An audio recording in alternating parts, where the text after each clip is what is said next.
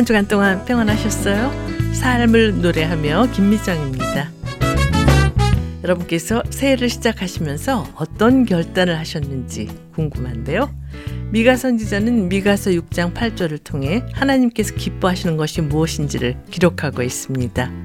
사람아 주께서 선한 것이 무엇임을 내게 보이셨나니 여호와께서 내게 구하시는 것은 오직 정의를 행하며 인자를 사랑하며 겸손하게 내 하나님과 함께 행하는 것이 아니냐. 네, 새로 시작된 2023년 우리 창조주시며 구원자이신 하나님 아버지께서 기뻐하시는 삶을 살기로 결단하는 우리 모두가 되기를 바라면서요. 찬송과 영광을 받으신 만유의 주여 국립합창단의 찬양으로 들으시겠습니다.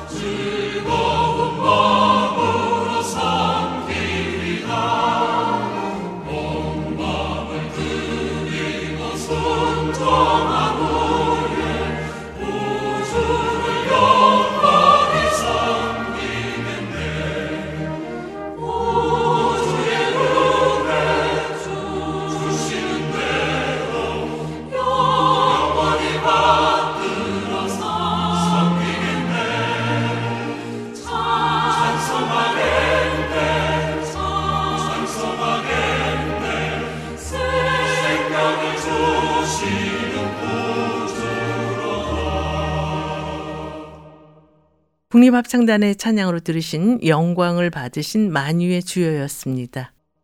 많은 기독교 매체에서 지난 2022년 10대 뉴스 중의 하나로 코로나 이후 교인 감소라는 내용을 꼽고 있는데요.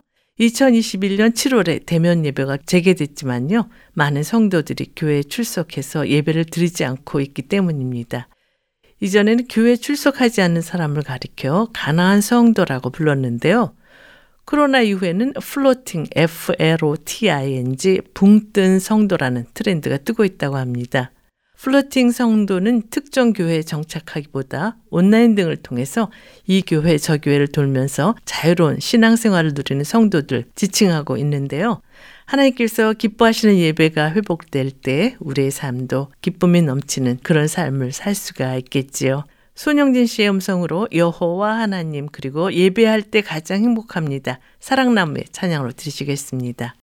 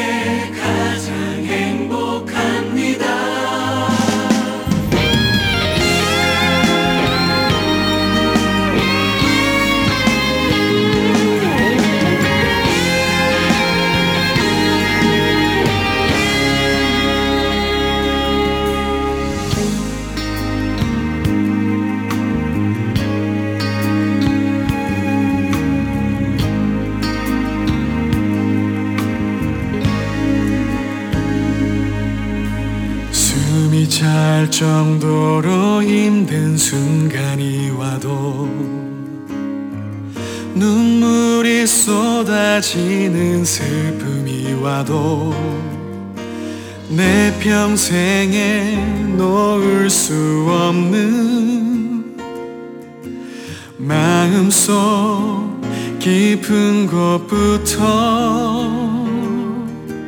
지금 이 순간이 마지막일지라도 마지막 순간에 나 고백할 노래 내 평생에 놓을 수 없는 마음속 깊은 것부터 예배할 때 가장 행복합니다. 예배할 때 가장 행복합니다. 나를 구하시고 날 사랑하신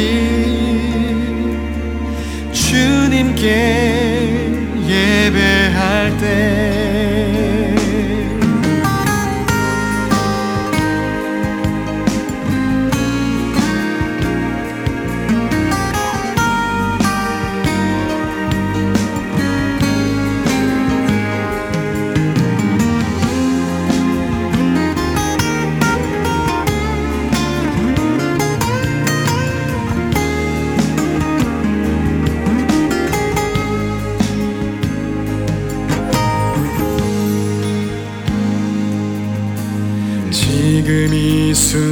순간이 마지막일지라도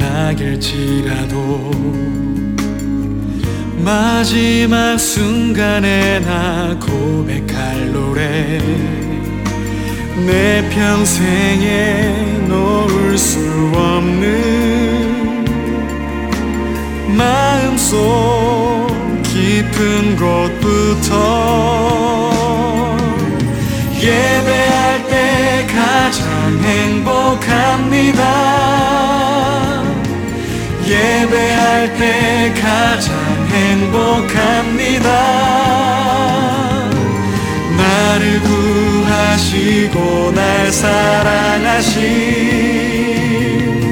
주님께 예배할 때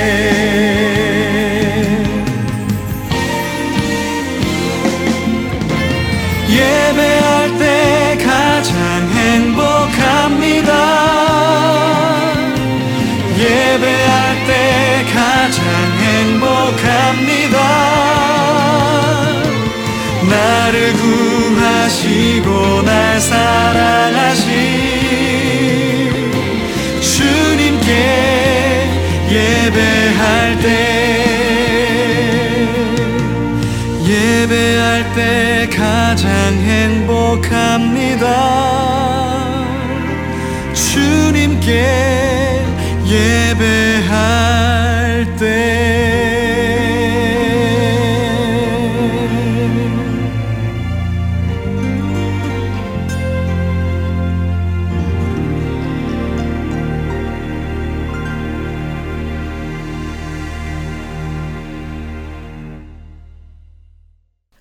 삶을 노래하며 이 시간은 삶을 노래하며 살 수 있는 이유를 은혜로운 찬양과 말씀으로 엮어서 꾸며드리고 있는데요. 이제 정종원 목사와 함께 코너가 방송되겠습니다.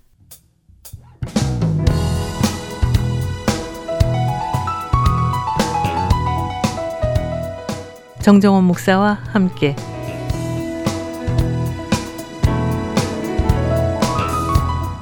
신앙생활에 꼭 필요한 주제의 말씀으로 이 시간을 은혜로 채워주시는 IM교회 담임이시며 꿈 있는 자유의 정정원 목사님과 전화를 연결해서 말씀을 나누도록 하겠습니다. 목사님 안녕하세요. 네, 안녕하세요. 새해 복 많이 받으세요. 네, 목사님 2023년 새해를 맞았는데요. 목사님께서 어떤 마음으로 새해를 시작하고 계신가요? 네, 어, 어느 해보다도 하나님과 더욱 친밀하자 어, 이런 마음을 가졌습니다. 뭐 상다리가 무너지도록 음식을 차려도 화목하지 못한 가정보다 음식이 좀 부족해도 서로 나눠 먹고 서로 사랑하고 화목한 가정이 또 훌륭한 가정이라고 그러잖아요. 네, 근데 이거는 사람과의 관계만이 아니라 하나님과의 관계도 똑같은 것 같아요. 음, 아무리 화려한 삶을 살아도 하나님과 화목하지 않으면 그건 전혀 도움이 되지 않는다는 것을 저는 깨달았어요. 네, 솔로몬 시대를 회복했던 여로밤 2세 때가 그렇게 화려하고 부강했어도 하나님은 그때 그 나라를 미워하셨거든요. 네. 하나님과 화목하고 하나님과 친밀한 하나가 됐으면 좋겠다는 마음을 가지고 시작했습니다. 네, 먼저 찬양을 듣고 오늘 준비하신 말씀을 나눴으면 하는데요. 어떤 찬양 준비하셨어요? 주를 악모하는 자 박시화 콰이어의 노래로 듣겠습니다. 네.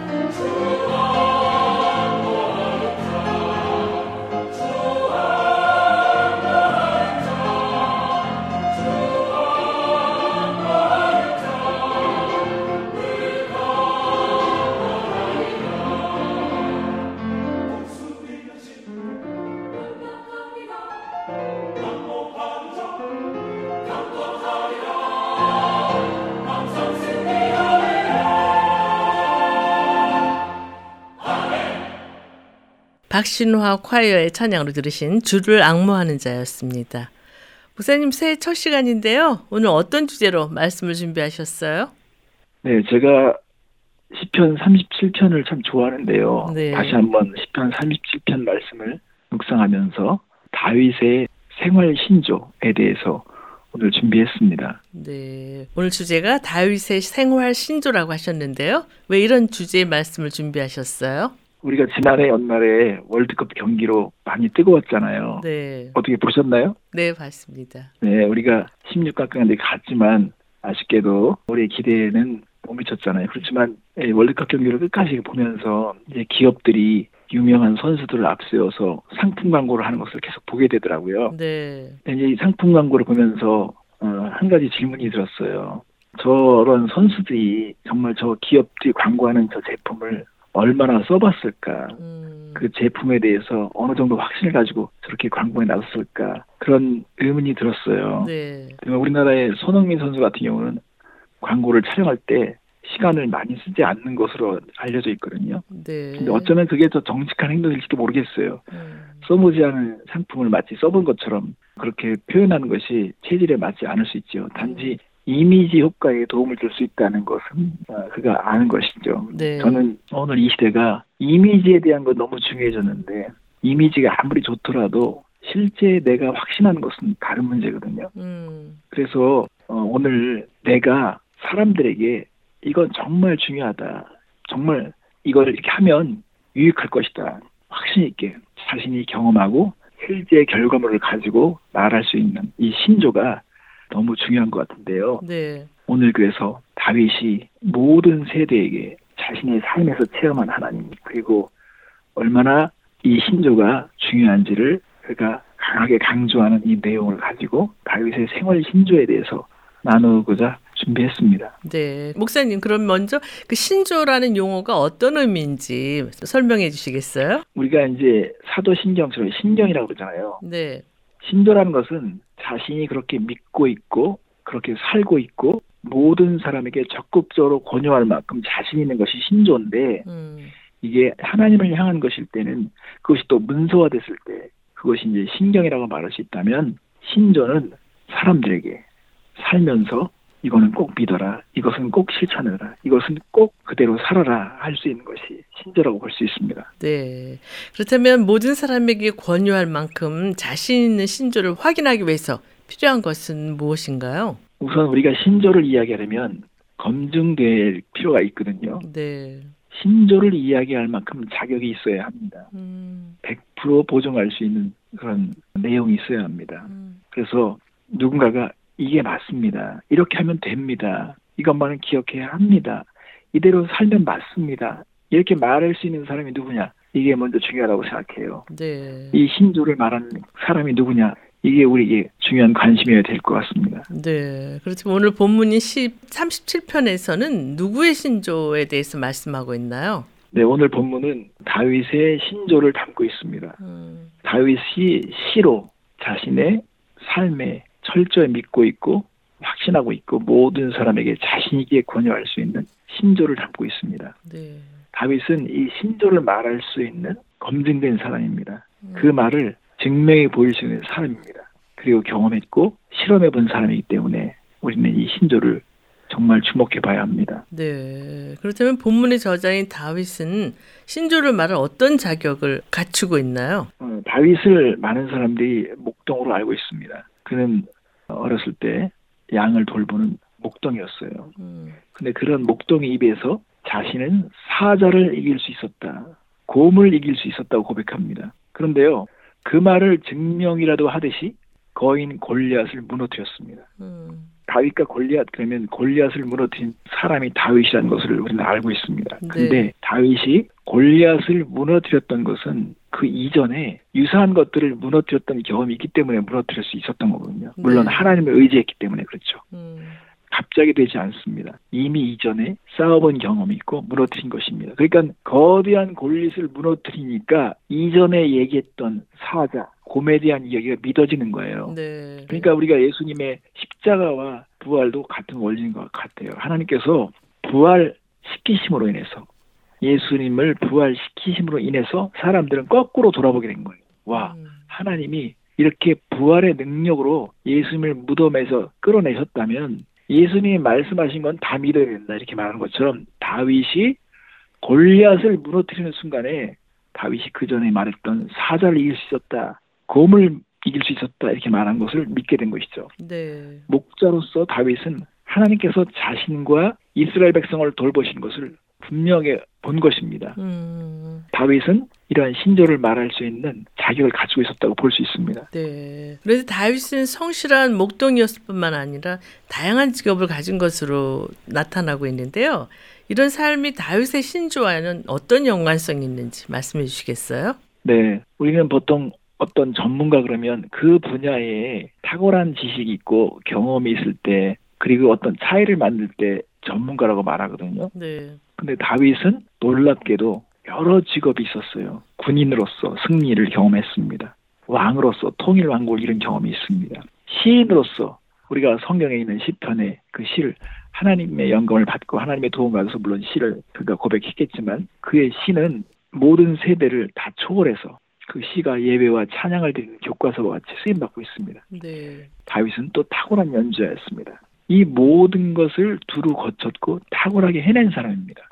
다윗은 어느 사람보다도 또 적이 많았어요. 네. 온 백성이 그의 적이 되었던 적도 있습니다. 물론 사람들이 미워해서가 아니라 사울 왕이 다윗을 너무 시기했기 때문에 다윗을 제거하려고 그리고 공포 정치를 펼쳤거든요. 네. 왕은 군인들을 다 풀어가지고요 다윗을 찾는 것입니다. 음. 쥐잡듯이 다윗을 찾습니다. 다윗을 숨겨주면 신분의 고하를 막론하고 다 죽이는 분위기였어요. 음. 실제로 사우랑은 제사장들을 85명이나 죽입니다. 3회상 22장 18절이면 도액이라는 사람을 사용해서 제사장들을 죽이게 됩니다. 그리고 85명만 죽인 것이 아니라 제사장들이 머물고 있는 성읍에 있는 남녀와 아이들과 젖 먹는 자들과 소와 나귀와 양을 칼로 쳐 죽였다고 성경에 나와 있습니다. 네. 사무엘상 22장 18절부터 19절 말씀을 보시면 확인할 수 있습니다. 이렇게 백성들은 공포에 떨면서 다윗이 숨어 있는 곳을 제보해야만 했습니다. 네. 만약에 숨어 있는데 알려주지 않으면 그 동네는 몰살을 당할 위험이 있었기 때문에 그렇습니다. 네. 그러니까 다윗이 고국에는 숨어 지낼 곳이 없었어요. 결국은 망명 신청을 하게 되고 골리앗이 있었던 고향으로 들어가 숨습니다. 음. 그리고 살기 위해 미친 연기까지 해야 되고 침을 질질 흘며 자신이 미친 것을 증명해야 하는 그런 정말 힘겨운 삶을 겪었습니다. 네. 그런데요, 다윗은 누가 뭐래도 하나님의 보호와 간섭을 경험했습니다. 음. 인생의 승리에 대해서 말할 수 있는 자격을 가진 사람이었어요. 고난과 위기와 승리에 대해서 할 말 있는 사람, 검증된 사람, 승리에 대한 원리를 아는 사람이었습니다. 그래서 다윗이 10편 34편 8절 말씀에도 너희는 여호와의 선하심을 맛보아 알지어다. 그에게 피하는 자는 복이 있도다. 이렇게 자신 있게 선언하거든요. 네. 슬픔과 고난과 눈물과 이 시련 속에서 그가 걸러낸 이 신조가 있었습니다. 음. 우리는 다윗은 이런 신조를 말할 수 있는 충분한 자격이 있다는 것을 믿어야 합니다. 네. 찬양을 듣고 계속 말씀을 나눴으면 하는데요. 어떤 찬양 추천해 주시겠어요? 홀리원의 찬양으로 듣겠습니다. 내가 주를 믿는다는 건 네.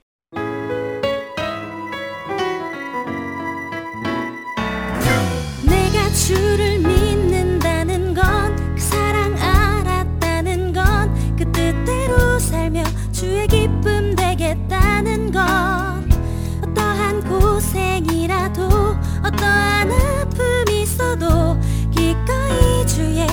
서기로 결정하는 것.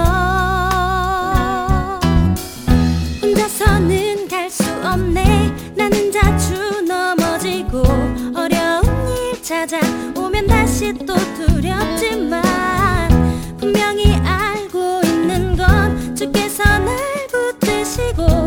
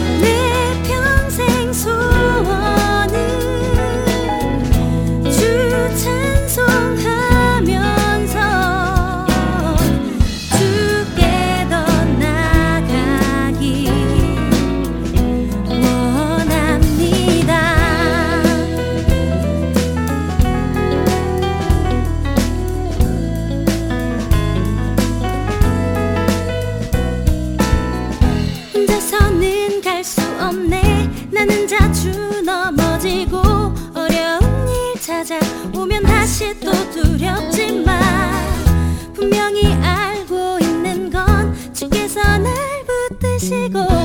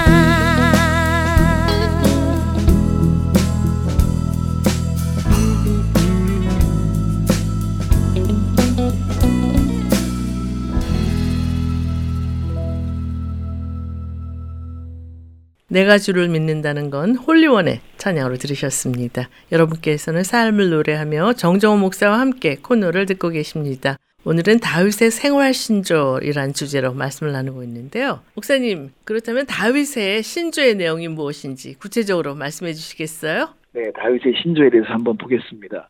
우선 37편 1절에 보면 악을 행하는 자들 때문에 불평하지 말며 불의를 행하는 자들을 시기하지 말지어다 그랬습니다. 네. 우리가 악을 행하는 자들 때문에 불평하고 불의를 행하는 자들 때문에 시기하는 경우가 있죠. 네. 우리가 이게 불평하고 시기하는 이유들이 있어요. 말씀이 믿어지지 않거든요. 왜냐하면 현실이 모순처럼 보이기 때문에 그렇습니다. 어떻게 악한 사람이 저렇게 잘 될 수 있을까? 음. 불의한 사람이 저렇게 떵떵거리고 우리가 차지해야 될 그런 승리를 왜 저들이 다 차지하는 건가? 이러다 보면 우리가 불평하고 원망하고 그리고 의문을 제기할 때가 있습니다. 네. 근데 다윗은 자신이 본 그 신조가 있어요. 2절 말씀하면 그들은 풀과 같이 속히 배임을 당할 것이며 푸른 채소같이 쇠잔할 것이미로다.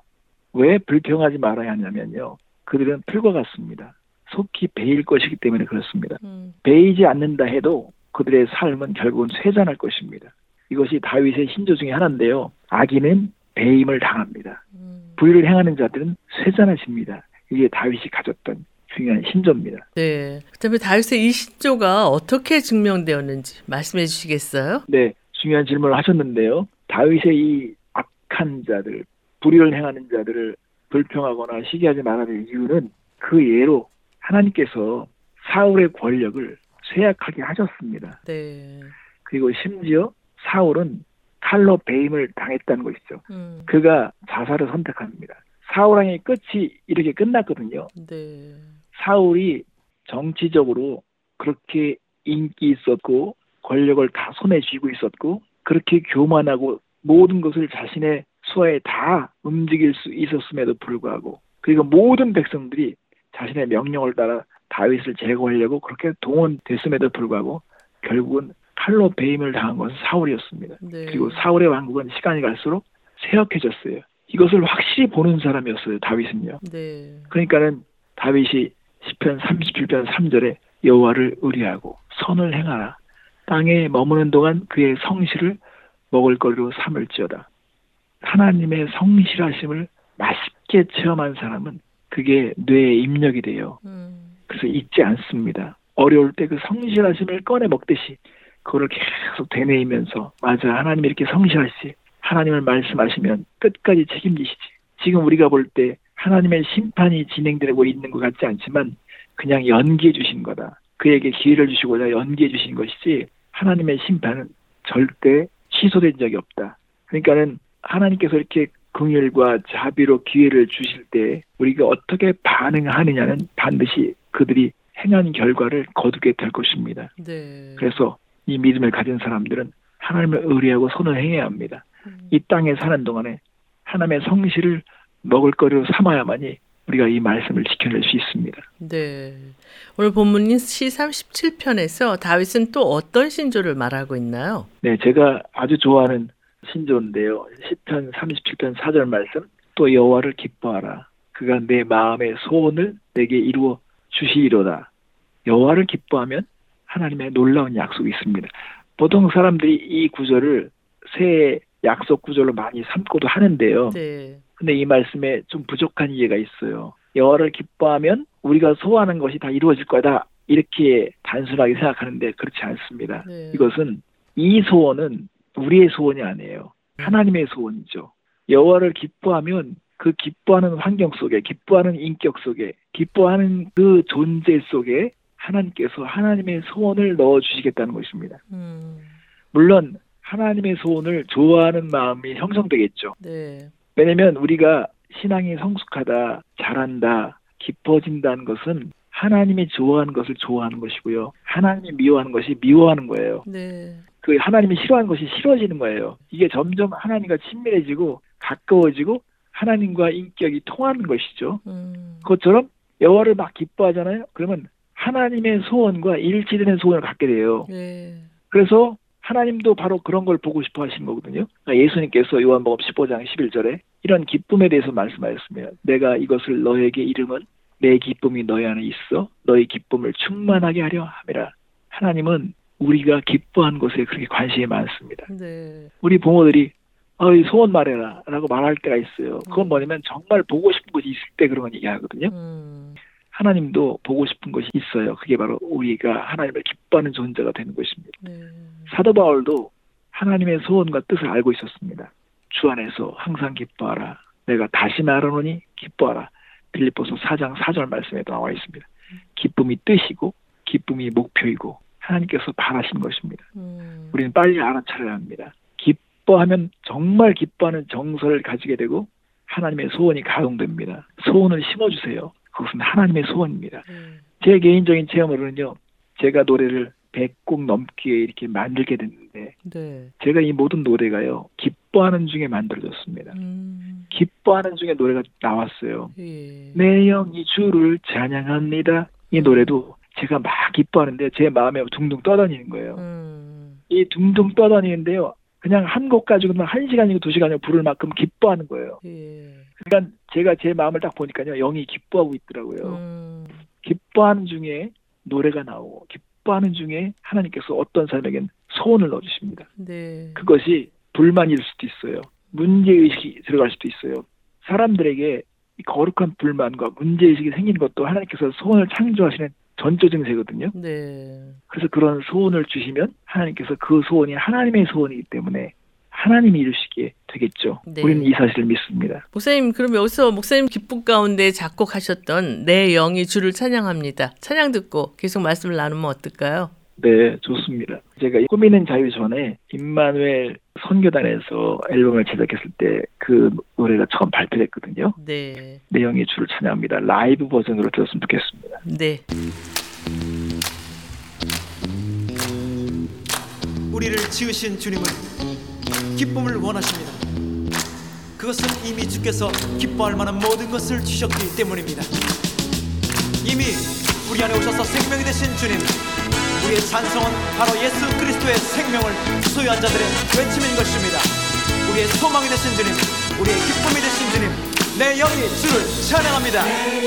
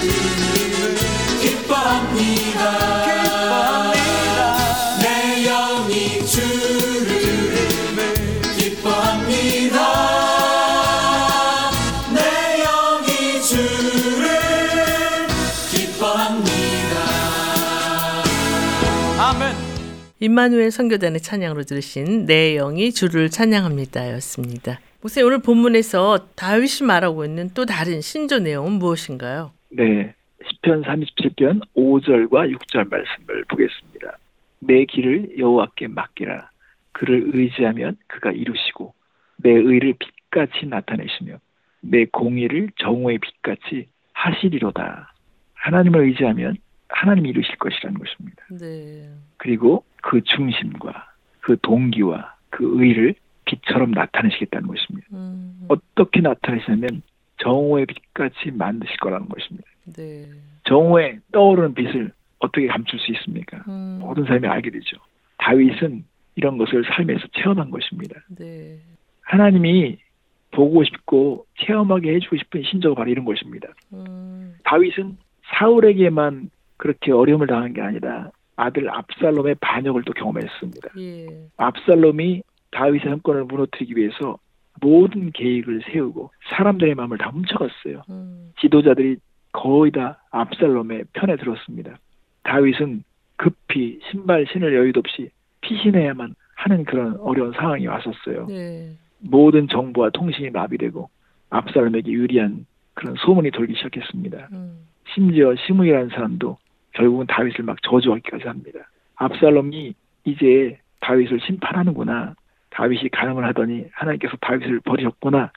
이런 말들이 막 돌기 시작하는 거예요. 예. 더구나 아이도빌이라는 전략가가 우리아의 장인이거든요. 음, 그가 압살롬 편에 딱 서게 됩니다. 예.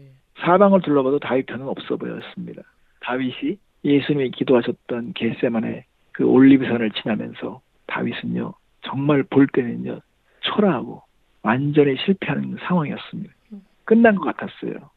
이때 다윗이 예수님처럼 그렇게 낮은 자세로 겟세만에서 기도하듯이 하나님이 나를 버리시면 나는 버림을 당할 것이고 하나님이 나를 저주하면 나는 저주를 받을 것이고 하나님이 어떤 결정을 하든지 받겠다는 자세로 그가 그 골짜기를 통과합니다. 네. 하나님만 의지한 것이죠. 그런데 후세라는 다윗의 친구 노인이 그때 나타나서 이 모든 판국을 완전히 원점으로 돌려놓습니다. 음, 후세와 아이도벨이란 이 모략가의 사이에서 이 전략이 정말 서로 그들의 지혜를 나타내고 있는데 하나님께서 이 모든 상황을요 다 역전시키셨습니다. 네.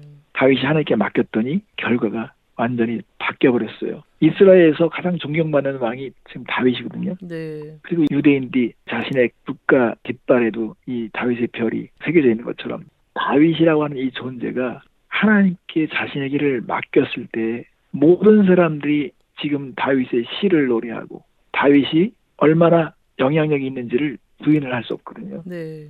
그 빛같이 나타내 주신 것입니다. 음, 예수님도 십자가 이후에 부활이 없었으면 사실은 십자가와 고난과 그런 고초를 당했던 그 성자들은 얼마든지 있거든요. 네. 의를 위해서 뭔가 고난을 받는 지도자들, 오해를 받고 그리고 정말 진실을 위해 싸우다가 죽은 그런 지도자들이 얼마든지 있어요. 네. 예수님만 있는 게 아니죠. 네. 그런데 부활을 통해서 예수님의 그 중심, 그 의 이거를 드러내셨거든요. 음. 하나님께서 모든 이름에 뛰어난 이름, 모든 열방과 민족이 다 이제 엎드려 경배하겠죠. 네. 이렇게 예수님이 길을 하나님께 맡기고 신뢰하고 하나님 기뻐하신 일에 그렇게 쓰임 받으시고 그러게 되니까 예수님이 빛처럼 우리에게 다가오셨던 것처럼 다윗은 그런 신조를 지금 말하고 있습니다. 네. 찬양을 듣고 말씀을 계속 나눴으면 하는데요. 어떤 찬양 준비하셨어요? 세열 중장단의 나의 갈 길 다가도록 함께 듣겠습니다. 네.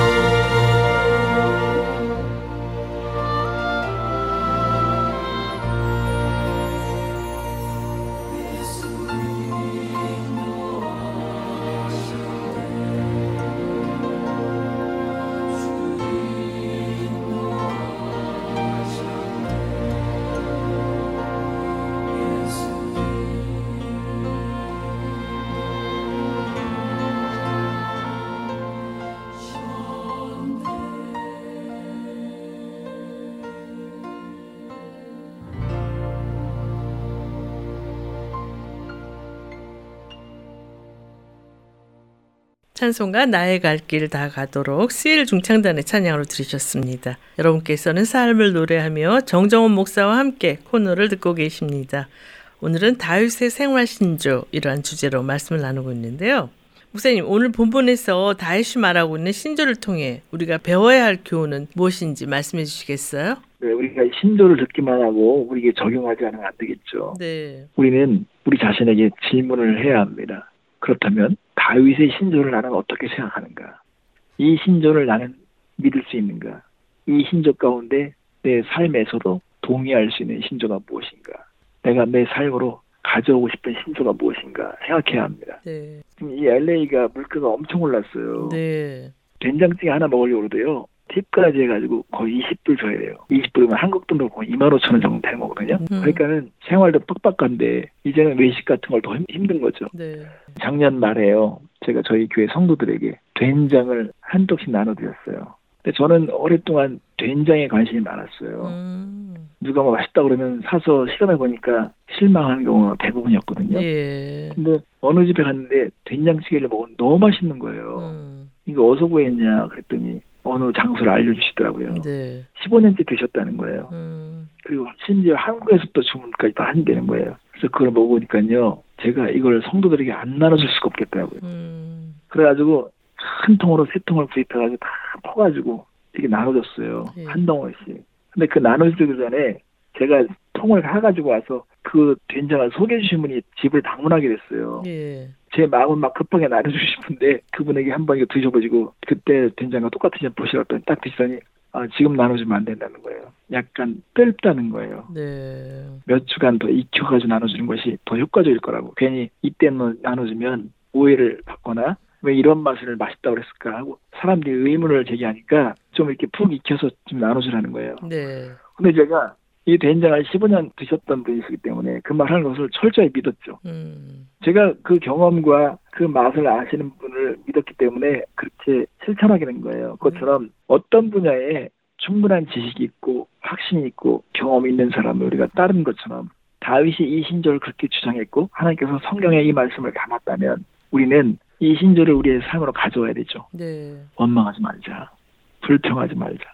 저 어렸을 때 돼지를 키우는 집들이 많았거든요. 음. 그러면 돼지를 키우는 집, 돼지를 보면 매일같이 그냥 먹을 것만 계속 주는 거예요. 일 안 시켜요. 소처럼 일 시키지 않고 돼지는 계속 먹을 것만 줘요. 음. 근데 돼지를 부러워한 적이 없어요. 음. 왜냐면 잡아먹을 거니까. 네.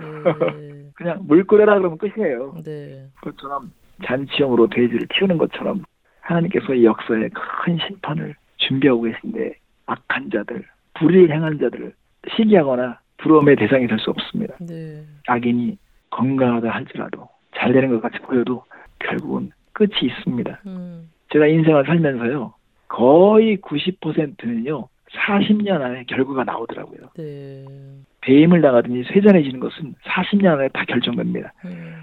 그래도 남았다. 그러면 하나님께서 더 높으신 뜻이 있기 때문에 그렇습니다. 누군가를 훈련시켜야 되기 때문에 그렇게 하시는 거예요. 네. 그래서 이런 신조를 가져야 됩니다. 그렇다면 기뻐하라는 신조를 믿는다면 어떤 자세가 우리에게 필요하다고 생각하세요? 여기서 기뻐하라고 하는 것은요, 하나님께서 우리의 인격에 관심이 있는 거잖아요. 뭐 네. 흉내내거나 잠시 기뻐하라는 그런 정도가 아니라요. 음. 하나님은 본성이 목표예요. 하나님은 기뻐하는 뜻에 거하는 존재, 기뻐할 수밖에 없는 존재. 그냥 그 기쁨이라고 하는 건 인격을 경험으로 나오는 거잖아요. 네. 그래서 하나님을 기뻐하는 존재, 그래서 안 기뻐하는 것이 이상한 존재, 음. 그런 존재를 하나님께서 목표하니까 우리는 하나님을 더 많이 알아야 되겠죠. 네.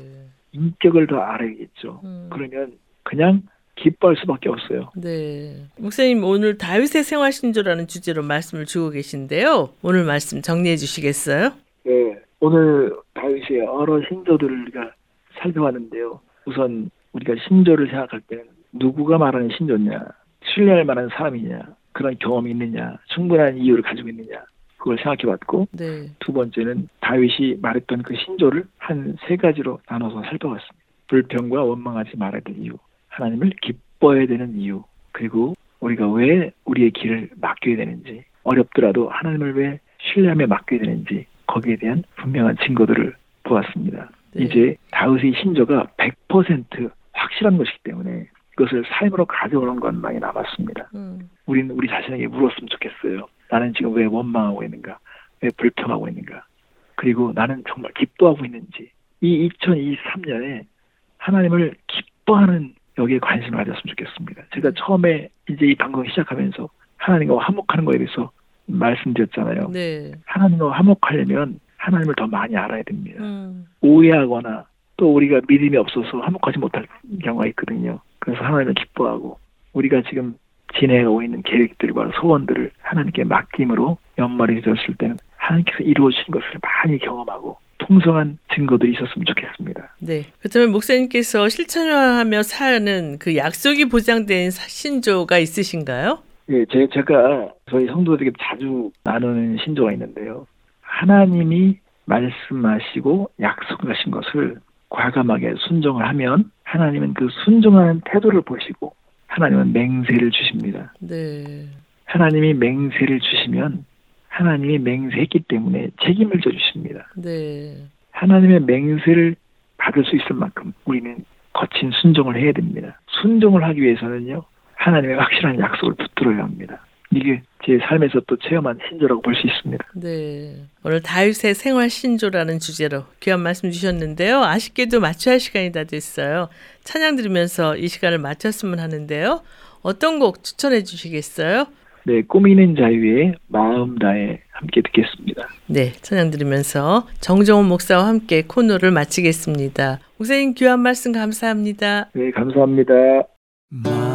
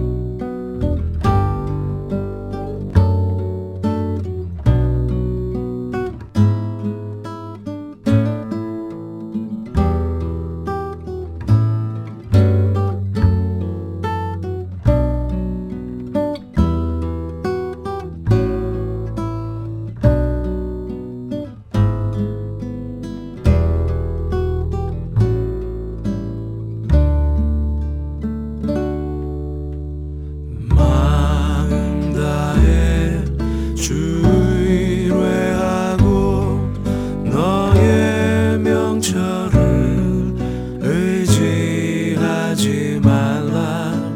범사의 주